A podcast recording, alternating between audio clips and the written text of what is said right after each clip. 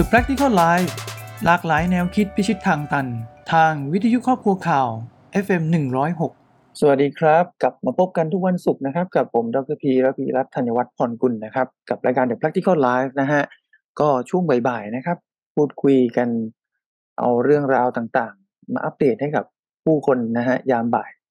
แล้วก็มันเป็นสุขสุดท้ายนะฮะก่อนที่เราจะเริ่มต้นพักผ่อนกันในวันเสาร์อาทิตย์นะครับ ก็สำหรับ สุขนี้ก็เช่นเคยครับ ผมก็มองว่าเรื่องราวที่อยากจะมาชวนคิดชวนฟังกันก็คือเกี่ยวกับเรื่องการฟังนี่แหละ เหมือนกับวิทยุใช่ไหมครับ รายการวิทยุเราก็ฟังนะครับ แต่ในชีวิตจริงเนี่ย การฟังเราใช้กันตลอดนะครับ แต่ว่าหลาย ๆ คนก็คิดว่าอาจจะไม่ได้สำคัญมาก หรืออาจจะบางคนอาจจะไม่ให้ความสำคัญเลยก็เป็นได้นะครับ ในเรื่องของการฟังเนี่ย ถ้าในสังคมทำงานเนี่ยต้องบอกเลยว่าถือเป็นปัญหาใหญ่นะครับ เพราะด้วยความที่มาเรามีเทคโนโลยีก็ดีใช้มือถือนะครับ การสื่อสารจากเดิม ซึ่งเคยเจอหน้ากันเจอตากันพูดคุยกันเห็นหน้ากับกริยานะฮะตอนนี้ทุกอย่างกลายเป็นผ่านช่องทางโซเชียลมีเดียไปหมดแล้ว มันก็เลยทำให้คนในยุคนี้เนี่ย ฟังกันน้อยลงนะครับ และนี่แหละก็เลยเกิดปัญหาขึ้นในเรื่องของการสื่อสารและการทำงานร่วมกันได้นะครับ ผมก็เลยอยากเอามาเน้นย้ำกันนิดนึงว่า เราอาจจะต้องกลับมา back to basic นะครับ เหมือนกับสมัยโบราณโบราณนะเรื่องของทักษะการสื่อสาร ถ้าเราอยากให้การสื่อสารมีประสิทธิภาพเนี่ย ก็ต้องยอมรับความจริงว่าการสื่อสารในโลกออนไลน์หรือผ่านทางโซเชียลมีเดียเนี่ยมันไม่ตอบโจทย์ ให้การสื่อสารเป็นไปดังใจที่เราอยากได้นะครับ เพราะว่าการสื่อสารแบบผ่านโซเชียลมีเดียมันเป็นการสื่อสารทางเดียว แล้วก็มันไม่สามารถจะทำให้ผู้ฟังเนี่ยเห็นได้ว่าผู้พูดเนี่ยความตั้งใจหรือสิ่งที่ต้องการจะสื่อเนี่ยมันสำคัญมากน้อยแค่ไหนนะครับเขาไม่เห็นหน้าเราไงเขาไม่เห็นอากับกิริยาของเรานะครับ นี่นะฮะเวลาเราพูดเราลองนึกถึงสถานการณ์ในที่ทำงานดูดีกว่า กันลองมาคิดกันดูนะครับว่า ในช่วงสัปดาห์ที่ผ่านมาเนี่ย ถ้าเราเป็นคนพูด แล้วคนตรงข้ามเราเนี่ย ไม่มีอากับกิริยาหรือสีหน้าเมินเฉย ไม่มีการแสดงความกระตือร้น เรารู้สึกยังไงบ้าง เรารู้สึกว่าเราแฮปปี้ไหมเรามีเราได้ตามเป้าหมายที่เราอยากจะสื่อสารไหม ถ้าเห็นคนนั่งตาลอยเงียบ ไม่มีอากับกิริยาอะไรเลย แน่นอนต้องไม่พอใจแน่ๆนี่แหละครับ เรื่องของทักษะการฟัง หรือในขณะเดียวกันกลับกันนะ เราเองเนี่ย เป็นผู้ฟัง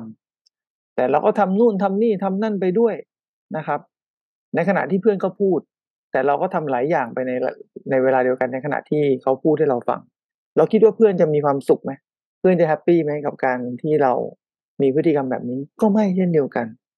แล้วสิ่งที่เราฟังเนี่ยในระหว่างที่เราทำหลาย ๆ อย่าง เราได้ไหม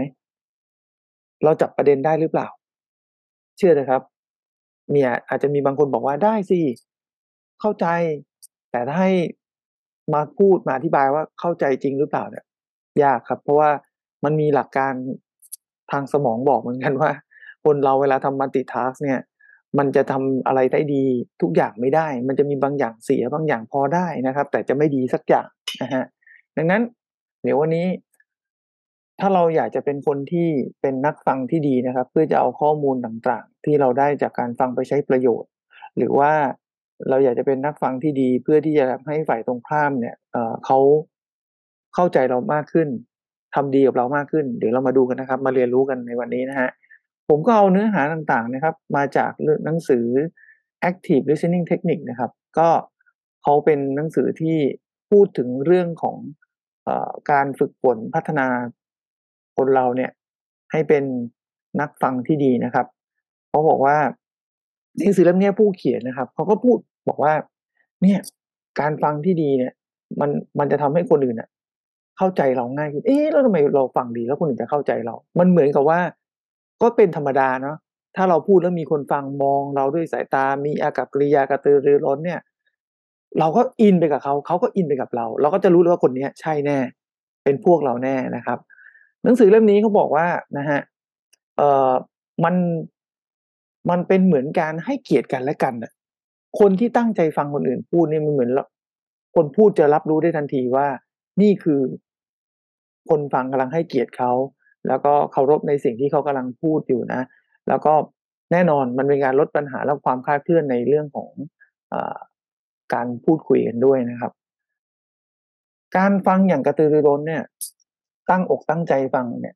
เขาบอกว่าเป็นวิธีการที่ง่ายนะครับ จริงๆแล้วไม่ได้ยากเลยนะครับ แล้วก็มันทำให้การสื่อสารมีประสิทธิภาพมากยิ่งขึ้นนะครับคอนเซปต์ของการฟังอย่างตั้งอกตั้งใจหรือกระตือรือร้นเนี่ย มันดูเหมือนไม่ยากนะแต่ว่าทำกันได้ยาก เพราะตลอดเวลาที่เราฟังเนี่ย เราจะกระตือรือร้นตลอดเวลาได้ไหม ใช่ไหมครับนะฮะ มันต้อง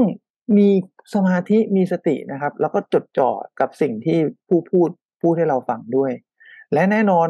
นั่งเฉยๆไม่ได้ เราต้องตอบสนองต่อสิ่งที่เขาพูดด้วยนะครับ ที่เขากำลังส่งข้อความมาถึงเรา อย่างเช่นเขาพูดท่อนนี้แล้วมันรู้สึกว่ามันอิน หรือว่ารู้สึกว่ามันใช่อย่างเงี้ยการการใช้สีหน้า การพยักหน้า หรืออากับกริยาจะช่วยให้ผู้ผู้พูดเนี่ย รับรู้ได้เลยว่าเราเนี่ยรู้สึกยังไงกับ กับเขาอยู่ในขณะที่เราฟังนะฮะ เพราะเราต้องปล่อยการฟังอย่างตั้งอกตั้งใจนะหรือกระตือรือร้นในการฟัง มันต้องปล่อยเอ่ออารมณ์ของผู้ฟังก็คือตัวเรานั่นแหละ อย่างเป็นอิสระด้วยนะครับ แน่นอนฟังทั้งเรื่องอะมันอาจจะไม่ได้อินทั้งเรื่อง มันก็เป็นไปได้นะครับ แต่ว่าถ้ารูปแบบของการฟังแบบ active listening เนี่ย มันก็จะต้อง reflection ให้ผู้ฟังได้เห็นด้วยนะฮะว่าเออเรื่องราวตรงนี้มันเป็นยังไง เหมือนนักพูดหลาย ๆ คนนะครับ เราดูใช่ครับนักพูดที่เขาเก่ง ๆ นะฮะ ที่เขาขึ้นไปเดี่ยวบนเวทีได้หรือว่าพูดให้คนมากมายฟังได้เนี่ยเขาสังเกตอากับกริยาผู้ฟังนะครับ เพราะาอากับกริยาผู้ฟังเนี่ย ไม่ใช่ทุกคน แต่ผมว่าเขาเขาจะสแกนดูเลยเขาจะบอกได้เลยว่าเขาพูดแบบเนี้ย ผู้ฟังรู้สึกยังไง อินหรือไม่อินเขาก็จะได้ปรับทิศทางของการสื่อสารเขาได้ไงครับ ดังนั้น ปล่อยให้อารมณ์เนี่ยมันออกมาเป็นอิสระบ้างนะครับ เวลาเราจะฟังใครนะฮะแต่ว่าอารมณ์จะมาได้ก็คือเราต้องฟังอย่างตั้งใจ ไม่งั้นเนี่ย เนื้อหาหรือคอนเทนต์เนี่ยที่ออกมาจากผู้พูดเนี่ย เราก็เหมือนปล่อยผ่านนะครับ เหมือนเรานั่งอยู่ในที่นั้นแหละ แต่เราไม่ได้ฟังเขาจริงๆนะฮะเขาบอกว่าการฟังอย่างตั้งอกตั้งใจถือเป็นการผสมผสานระหว่าง การวิเคราะห์ไตรตรองนะครับ และ การฟังเฉยๆเนี่ยจริงๆมันมันมันมีแยกนะเขาบอกว่าการฟังแบบกระตือรือร้นมันขึ้นอยู่กับว่าเราเราเราเฟกหรือเปล่า หรือเราเอาตัวเราเองจริง ๆ เนี่ย แสดงให้เขาเห็นนะครับ แล้วจริง ๆ เนี่ยสามตัวนี้แหละ เป็นตัวที่ทำให้เกิดการทะเลาะเบาแวงในเรื่องของการสื่อสารในที่ทำงานยูตัวอย่างง่ายๆนะครับ ฟังเฉยๆเรามีเรื่องสำคัญต้องการจะพูดคุยกับทีมงาน หรือมีเรื่องสำคัญจะคุยกับเจ้านาย มีเรื่องสำคัญจะคุยกับเพื่อนร่วมงานที่ต้องการจะเคลียร์หรือต้องการจะหาทางออก แต่คนกลุ่มนั้นฟังเฉยๆ ก็คือฟังไปเรื่อยๆ แล้วมันมันเป็นเรื่องที่เจอบ่อยที่สุดนะครับ ฟังเฉยๆ แล้วพอเราต้องกลับมาถามเพราะเอ้ยจะเอายังไงดีกับเรื่องนี้ กลับไม่มีคำตอบหรือกลับไม่มีรีสปอนส์แล้วก็โยนกลับมาให้ให้เราไปแก้ปัญหาเอง เนี่ยก็คือปัญหาที่เจอบ่อยนะครับ ถัดมาเริ่มมีมิติของการคิดวิเคราะห์ ฟังแบบคิดวิเคราะห์ก็คือ อาจจะมีข้อมูลบางอย่างนะอยู่ในอยู่ในตัวอยู่แล้วแหละ อย่างถ้าเราเป็นผู้ฟังเนี่ย เราจะฟังมารับข้อมูลมา แล้วก็ตัดสินเปรียบเทียบกับข้อมูลที่เรามีในสมองเนาะว่าอะไรเป็นความจริง อะไรเป็นความคิดเห็นนะครับ แล้วก็รวบรวมข้อมูลที่ได้จากการฟังเนี่ย เอาไปประมวลผล แล้วก็อาจจะไปตัดสินทำอะไรนู่นนี่นั่นก็ว่ากันไปนะครับ แต่เนี้ยเป็นการฟังแบบคิดแล้วก็วิเคราะห์นะครับนะฮะฟังอย่างไต่ตรองก็คล้าย ๆ กันนะครับ แต่เป็นการ เป็นการไม่ได้กำหนดหรือไม่ต้องตัดสิน เพียงแต่ว่ารับสื่อรับสารเข้ามา แล้วก็เราค่อยไปว่ากันอีกทีว่าเราจะเอาไปใช้ต่อยังไงนะครับเขาก็มีการบอกเองนะครับว่าเอ่อพวกถ้าเกิดว่าเราเนี่ย อยากจะเป็นคนฟังคนอื่นจริง ๆ เนี่ย การทำอะไรหลาย ๆ อย่าง แล้วก็ฟังไปด้วยเนี่ย มันเป็นแค่ฟังแบบเฉย ๆ ง่ายที่สุดดูเวลาเราทำงานที่บ้าน หรือดูเวลาเราทำงานที่ทำงานนะครับ ถ้าที่ทำงานสามารถทำได้นะ เราเปิดวิทยุ เราฟังวิทยุเราฟังเพลงเราเปิด YouTube เนี่ย เพลงอะ มันก็เท่ากับฟังเฉยๆแหละเพราะเราไม่ได้คิดอะไรไม่ได้ไต่ตองอะไร ไม่ได้วิเคราะห์อะไรเลยนะฮะนะครับ คือการฟังแบบเฉยๆก็คือเราให้ความสนใจ แสดงแค่อาการว่าเราสนใจ แต่ไม่ได้ตั้งใจอะที่จะเตรียมโต้ตอบ เตรียมレスปอนส์กับสิ่งที่เราได้ยินจากผู้พูดที่เขาพูดมานะครับ เนี่ย ทักษะฟังแบบเฉยๆ หรือเรามีวัตถุประสงค์เพื่อฟังแบบเฉยๆ นั่นเองนะครับ ถ้าผู้พูดเขาต้องการคำอธิบายหรือต้องการให้เราเนี่ยช่วยแนะนำเนี่ย ถ้าเมื่อไหร่ที่เราไปโหมดฟังแบบเฉยๆเนี่ย เราอาจจะตกม้าตายได้นะเพราะเราแทบจะเก็บประเด็นอะไรไม่ได้เลยนะครับนะฮะโอ้พูดกันมาถึงขนาดนี้บางคนบอกอุ้ยทักษะเรื่องการฟังดูมันไม่ยุ่งยากนะแต่ผมว่าเราอะ พูดซะเยอะแล้วอะลองมาเรียนรู้เป็นคนฟังบ้างก็ดี แล้วก็เรื่องนี้เก็บก็เป็นเรื่องธรรมดานะครับ รู้สึกอึดอัดแน่นอน ถ้าต้องเออตั้งใจฟังนะครับ แล้วก็ฝึกเรื่องของการฟังนะครับ แต่มันฝึกกันได้นะฮะนะครับ ทุกคนฝึกได้นะครับ แล้วถ้าเกิดเราเริ่มเป็นคนที่เริ่มฟังคนอื่นได้ดีเนี่ย มันจะทำให้เราเนี่ย มีเสน่ห์มากขึ้นนะเพราะคนน่ะ โดยธรรมชาติชอบพูดอยู่แล้ว แต่หาคนฟัง ที่ดีหาฟังยากนะครับดังนั้นอย่าไปอย่าไปกังวลครับในในจุดเริ่มต้นที่จะเปลี่ยนตัวเองเป็นผู้ฟังนะฮะแล้วก็ชีวิตเราจะมีความสุขมากขึ้นนะครับ ถ้าเรารู้จักฟังนะฮะเพราะมันจะลดปัญหา การสื่อสารผิดพลาดก็ดี การทะเลาะเบาแว้งก็ดีนะครับ เพราะถ้าเราจะเป็นผู้พูดกันแต่อย่างเดียวเนี่ย ใครพูดอะไรมา ยังไม่ทันประมวลผล ใครพูดอะไรมา ยังไม่ได้เข้าใจเจตนา ใครพูดอะไรมาก็ หุนหันพันแล่นโมโหง่าย เราก็จะพูดแทงกลับไปทันทีนะครับ ก็กลายเป็นปัญหาต่อล้อต่อเถียงกันไม่จบไม่สิ้นนะนะครับ การเรียนรู้ที่จะพัฒนาเรื่องการสื่อสารนะผมว่ามันเป็นเรื่องสำคัญจริงๆจะบอกว่าฟังสำคัญอย่างเดียวก็ไม่ได้พูดก็สำคัญเช่นเดียวกัน แต่ถ้าฟังมาดีเข้าใจดีไตร่ตรองดี การพูดโต้ตอบกลับไปมันก็จะดีด้วยไงนะฮะปัญหาส่วนตัวปัญหามากมายปัญหาในอาชีพก็จะลดลงไปด้วยนะครับ อย่างที่เกิดไปตั้งแต่แรกนะฮะ แต่ไม่เอาความเงียบนะ เดี๋ยวคนแยกไม่ออกอีก ความเงียบหรือการเงียบไม่ได้หมายความว่าเราฟังนะครับ อาการเงียบ หรืออาการไม่พูดอะไรเลยเนี่ย อาจจะแสดงถึงการฟังแบบเฉยๆก็ได้ คือไม่อยากรับรู้อะปล่อยผ่านเงี้ย มันก็ไม่ได้เกิดการเอาคอนเทนต์ที่เราได้ฟังเอากลับไปคิดวิเคราะห์แยกแยะอยู่ดีนะครับ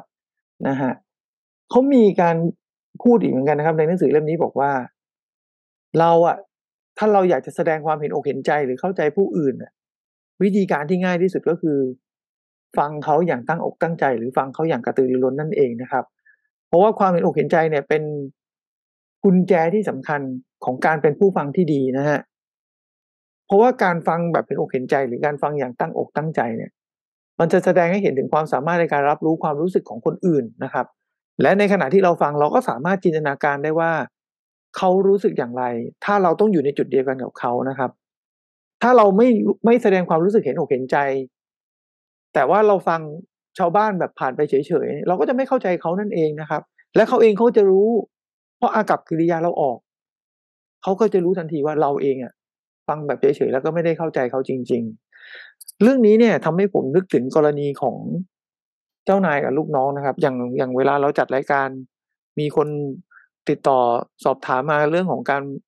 ทำงานร่วมกับเจ้านาย รู้สึกว่าเจ้านายเนี่ย ไม่เข้าใจพวกเขาเลย เวลาถามลึกๆเข้าไปก็เป็นปัญหาเรื่องการฟังนี่แหละครับ ในขณะที่ลูกน้องพยายามอธิบายปัญหาที่เขาเกิด แต่เจ้านายก็ตัดบทด้วยการพูดออกมาซะแล้วนะครับ ก็ลูกน้องก็รับรู้ได้ทันทีเลยว่าหนึ่งเจ้านายก็ไม่ได้ตั้งใจจะฟังเขาจริงๆสองเจ้านายก็ไม่ได้เข้าใจเขาเลย เพราะสิ่งที่เจ้านายเสนอ ก็ไม่ได้มาจากการฟังที่ดีไงก็เลยตีความ ด่วนสรุปจากสิ่งที่ไม่เข้าใจนะฮะนี่ก็จะเป็นตัวอย่างหนึ่งที่เราก็เห็นกันอยู่เยอะนะครับ ในที่ทำงานนะฮะมันก็นี่แหละก็กลับมาเรื่องของการตีความเนี่ยที่ผมยกตัวอย่างภาษากายด้วย เวลาเวลาคนฟังเราเนี่ยเขาก็จะตีความจากภาษากายของเรา ในขณะเดียวกัน เวลาเราฟังใคร เราก็ตีความจากภาษากายของเขา ทั้งคู่ทั้งผู้ผู้พูดและผู้ฟังเนี่ย ตีความทั้งคู่นะครับ มันก็จะเป็นการพิสูจน์ว่าสิ่งที่สิ่งที่เราฟังอยู่เนี่ย หรือสิ่งที่เขาพูดให้เราฟังเนี่ย คนทั้งสองสองด้านเนี่ยซิงกันอยู่หรือเปล่านะครับนะฮะถ้าเราจะฝึกเรื่องการฟังเนี่ย หนังสือเล่มนี้ก็บอกเหมือนกันว่า ถ้าจะให้รู้สึกว่าการฟังเนี่ย มันทำได้จริง มันต้องมองไว้ไปก่อนว่าปัญหาที่ผ่านมาเนี่ย อุปสรรค หรือว่า อะไรบ้างที่เราเจอแล้วทำให้เราเนี่ย ฟังได้ไม่ดีออกไปก่อนนะครับเขาเลยบอกว่า เอางี้มันมีหลายเหตุผลนะ ที่คนฟังอะ ไม่ได้ตั้งใจฟังเท่าที่ควรนะครับเขาบอกว่า ถ้าอยากจะเป็นคนที่เห็นอกเห็นใจกันมากขึ้นเนี่ย เราต้องจัดการกับไอ้อุปสรรคในการได้ยินเนี่ย หรือในการได้ฟังเนี่ย ที่มีอยู่ประมาณสี่กลุ่มเนี่ย ออกไปก่อนนะครับ เช่น เสียงรบกวนจาก ภายนอกสิ่งแวดล้อมทางกายภาพนะครับ เสียงที่เกิดจากเอ่อพวกเนี้ย ถ้าเราอยากจะเป็นนักฟังที่ดีเราไปอยู่ในท่ามกลางสิ่งแวดล้อมที่มันโอ้โหอึกระทึกคึกโครมเนี่ย ยิ่งเราเป็นคนฟังไม่ดีอยู่แล้ว มันยิ่งทำให้เราเนี่ย ฟังให้ดีเข้าไปใหญ่นะครับ อันนี้ก็ต้องหลีกเลี่ยงถ้าอยากจะตั้งใจใครตั้งใจคุยกับใคร ตั้งใจจะฟังใครนะครับหาที่ที่มันเหมาะสมดีกว่านะครับนะฮะแล้วก็เสียงประเภทบางประเภทเสียงพูดเชิง เชิงความหมายคือบางทีเนี่ยผู้พูดบางคนเนี่ยอธิบายได้ไม่เก่งนะครับ แล้วก็ใช้คำศัพท์คำศัพท์คำอธิบายหรือใช้คำไทยคำอังกฤษคำอย่างเงี้ยบางทีมันก็เข้าใจยากเชิงความหมาย อันนี้อาจจะต้องเพิ่มมิติของการถามกลับ เพื่อให้เขาอธิบายเพิ่มเติมนะครับนะฮะและอีกประเภทหนึงที่เป็นอุปสรรคหนักที่สุดก็คือ เสียงจากอคติของเราเองนะครับ บางทีปัญหาทางด้านจิตใจและอารมณ์อคติของเราเนี่ย มันก็มีผลต่อการที่ทำให้เราอะไม่อยากฟังใครบางคนพูดนะครับ นี่แหละคืออุปสรรคประมาณสามตัวนี้นะครับ ที่ที่สามารถถ้าเอาออกได้นะ ก็จะทำให้เราเป็นนักฟังที่ดีได้นะครับ เดี๋ยวเรามาลองดูดีกว่าว่า เอ่อการฝึกฝนทักษะการสื่อสารเนี่ยให้เป็นผู้ฟังที่ตั้งอกตั้งใจและกระตือรือร้นเขาทำยังไงกันได้บ้างนะครับ ก็เขาบอกว่า เอ่อเราต้องท้าทายก่อน เพราะว่าชีวิตเราเนี่ยการสื่อสารมันสามารถบิดเบือนได้ เราต้องท้าทายก่อนก็คือ เมื่อตั้งใจฟังนะก็ต้องจดจ่อในคอนเทนต์ของสิ่งที่เราได้รับจากผู้พูดนะครับ แล้วก็ลดความคาดหวังลงนะฮะเพราะว่าเวลาเราทำอะไรก็แล้วแต่เนี่ย มันมีเรื่องความคาดหวังจากจากทั้งตัวเราเองจากคนรอบข้างด้วย ลองฟังแบบไม่คาดหวังดูบ้างนะครับ ด้วยกันอันที่สามก็คือใช้สตินะครับ เพราะว่าสติเนี่ยจะช่วยให้เราอยู่กับปัจจุบันแล้วก็จดจ่อกับ คอนเทนต์ที่เราได้รับฟังนะครับ แล้วก็ถ้าเรามีสติแล้วก็ไม่มีทัศนคติที่ไม่ดีนะ กับผู้ฟังเนี่ยมันจะยิ่งให้เราดำดิ่งแล้วเข้าใจคอนเทนต์เหล่านั้นเนี่ยได้มากยิ่งขึ้นนะครับสุดท้ายก็ต้องฝึกควบคุมอารมณ์เนาะเพราะว่าอารมณ์เนี่ย มันก็เป็นส่วนหนึ่งถ้าเกิดเราฟังใครในช่วงที่อารมณ์เราไม่ดีเนี่ย เรื่องราวเหล่านั้นเราอาจจะไม่สามารถเก็บมาเอาไปใช้ต่อได้นะครับ ก็ฝึกได้ครับเรื่องพวกนี้ไม่ได้ยากเลยนะครับนะฮะ เพราะว่า อย่าลืมว่าการฟังเนี่ยก็เป็นหนึ่งในกระบวนการของการสื่อสาร การฟังที่ดีจะทำให้เราเนี่ย โต้ตอบได้ดีด้วย และทั้งการฟังได้ดี การโต้ตอบที่ดี มันก็จะนำไปสู่ความเข้าใจและเห็นอกเห็นใจ คนที่อยู่ตรงข้ามเรานะฮะและบอกได้เลยว่านี่คือเครื่องมือของการโน้มน้าวจิตใจคนที่ดีเลยนะครับ ถ้าเราทั้งฟังได้ดีก่อน พูดได้ดีตามมา เข้าอกเข้าใจเขานะครับ คนจะยิ่งชอบพอยและอยากพูดคุยกับเรามากยิ่งขึ้นนะฮะผมเห็นตัวอย่างมากมายนะครับ ในทั้งที่ทำงานและในชีวิตจริง เนี่ย คนที่เป็นนักฟังที่เก่งๆเนี่ย จะเห็นได้เลยว่า มีแต่คนอยากเข้าหานะครับ แล้วมีแต่คนอยากพูดคุยกับเขาเพราะว่าคนที่เข้าไปหาคนที่ฟังได้ดีเนี่ย เขาจะรู้สึกปลอดภัยนะครับ ลองนึกถึงตัวเรานะครับ ถ้าเรามีลูกน้องเนี่ยทำไมลูกน้องถึงไม่อยากคุยกับเรา ปัญหาลูกน้องอาจจะไม่อยาก คุยเพราะว่าไม่ใช่เกลียดเราหรอกครับ แต่ผมเชื่อว่าเขาคงมีประสบการณ์ไม่ดีเนี่ย ที่เกิดจากการที่เราไม่ได้ตั้งใจฟังเขาจริงๆอะเขาก็เลยรู้สึกว่าเราไม่เห็นอกเห็นใจหรือเข้าใจเขาสิ่งที่ตามมาก็คือเขาก็เลยเลือกที่จะไม่คุยกับเราดีกว่า เพราะถ้าคุยกับเราแล้วเนี่ย มันไม่มีอะไรดี ไม่มีอะไรที่ทำให้เขาดีขึ้น หรือเขารู้สึกว่าเราไม่มีประโยชน์ที่จะช่วยอะไรเขาได้นะครับงั้นก็ต้องกลับมาทดสอบ กันอีกสักนิดนะครับว่า ถ้าเราเป็นผู้นำวันนี้หรือเราเป็นหัวหน้าคนเนี่ยในสิ่งที่เราเคยมีสมมติฐานว่าลูกน้องไม่พอใจหรือลูกน้องไม่ชอบเรา หรือแม้กระทั่งหัวหน้าของเราเองไม่โอเคกับเราเนี่ยกลับมาดูหน่อยได้ไหมว่า วันนี้เราตั้งใจฟังเขาจริง ๆ หรือเปล่า หรือเราฟังแค่เฉยๆทดสอบได้ไม่ยากครับ ทดสอบได้ไม่ยาก ทุกครั้งที่ฟังใครเนี่ย หลังจากจบการฟังแล้วอะ เราอธิบายได้ไหมว่าเขาอะรู้สึกอย่างไร เราอธิบายได้ไหมว่าเขากำลังต้องการอะไร เนี่ย แค่นี้ก็รู้แล้วว่าเราฟังดีหรือไม่ดีนะครับอะบทสรุปนะครับ ผม การฟังอย่างตั้งอกตั้งใจหรือฟังแบบกระตือรือร้นเนี่ย มันก็เป็นวิธีการฟังที่เกี่ยวกับการต้องใช้สมาธิใช้สตินะครับ ในการมีส่วนร่วมนะฮะเมื่อข้อมูลที่ส่งออกมาจากผู้พูดเนี่ย หรือคนที่กำลังพูดกับเราอยู่เนี่ย เราต้องใช้สติ แล้วก็ ตัดเรื่องอารมณ์นะครับ หาพื้นที่ที่เหมาะสมเพื่อจะตั้งใจฟังเขานะครับ ทุกคนสามารถฝึกฝนได้ครับ ให้ให้ตัวเองเป็นผู้ฟังที่ดีนะฮะโดยต้องรู้จักกำจัดอุปสรรคที่ทำให้คอนเทนต์ที่เราได้รับฟังนั้นมันบิดเบือนออกไปด้วยนะครับ อะไรก็ตามที่คอยขัดขวางเราเนี่ยเออเราก็ต้องเอามันออกไปก่อนนะครับ อะไรที่มันทำให้เราไม่มีสมาธิก็ต้องเอามันออกไปนะครับ เพราะถ้าเราเอาสิ่งที่เป็นอุปสรรคออกไปได้เนี่ย จุดเริ่มต้นของการฟังที่ดีมันจะเกิดขึ้นทันทีนะครับ ฝึกครับทำความคุ้นเคยกับมันนะฮะแล้วก็ต้องฝึกที่จะอดทนกับสถานการณ์ที่มันบางทีไม่เป็นใจเนาะอุปสรรคบางอย่างมันเอาออกไปไม่ได้นะครับ หรือว่าฟังอยู่ฟังต้องฟังอยู่ในที่ที่มันไม่เหมาะสมอย่างเงี้ย ยังไงก็ต้องอดทนนะครับ ฝึกไปเพื่อเพื่อจะได้พัฒนาตัวเองไปต่อไปได้นะครับ แล้วมีคนถามอีกต้องฝึก ขนาดไหนที่จริงมันมันอัตโนมัติอยู่แล้วเพราะทุกวันนี้เราต้องทำงานใช่ไหมเราต้องสนทนากับผู้คนเราต้องพูดคุยกับคนเนี่ยยังไงมันได้ฝึกตลอดเวลาอยู่แล้วครับ เพียงแต่ว่าให้หน่วงเวลานิดนึงแล้วกัน เปลี่ยนตัวเองจากเคยโต้ตอบอย่างฉับพลันเวลาได้ยินอะไรเนี่ย ลองเปิดโอกาสให้ตัวเองเนี่ย ได้ฟังคนอื่นนานขึ้นหน่อย จากเดิมสามสิบวิต้องโต้ตอบแล้ว ลากไปครับสักหนึ่งนาทีหนึ่งนาทีครึ่งรอให้เขาพูดจบ แล้วค่อยโต้ตอบ นะครับ ด้วยด้วยความมีสตินะ อันนี้ก็ถือว่าเป็นการฝึกเริ่มต้นการเป็นผู้ฟังที่ดีได้แล้วนะครับ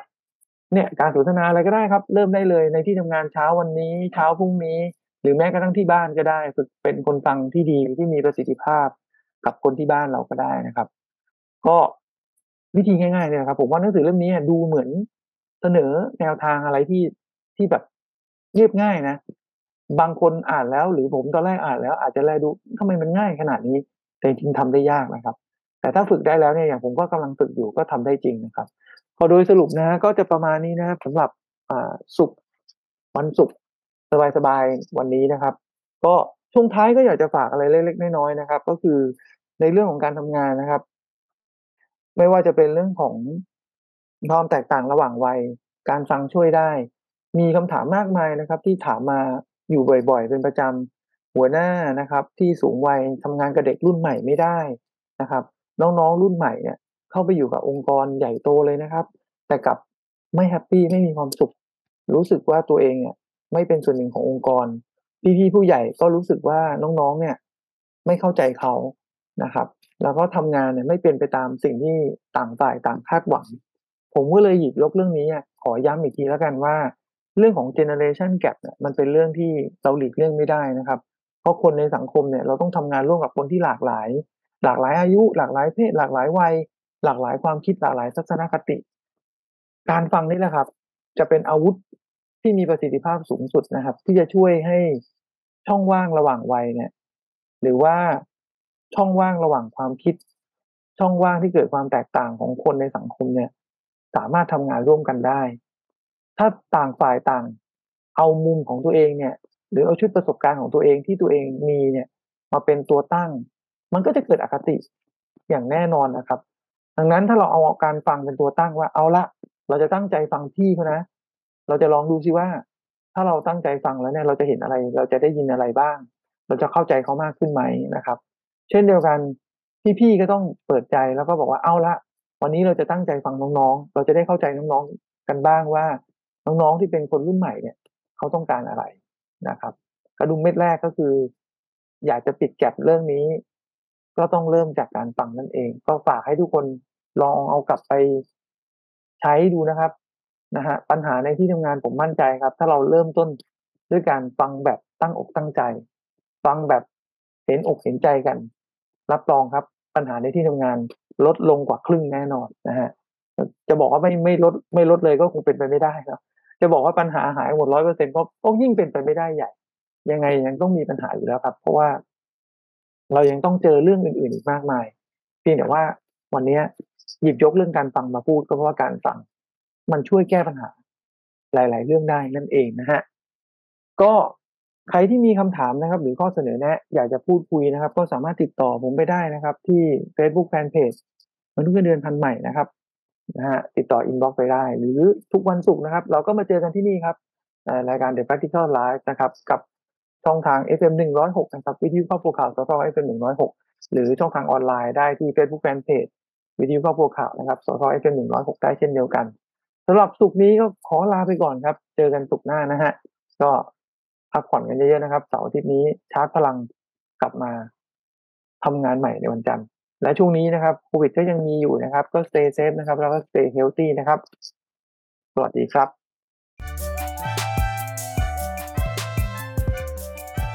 The Practical Life หลากหลายแนวคิดพิชิตทางตัน ทางวิทยุครอบครัวข่าว FM 106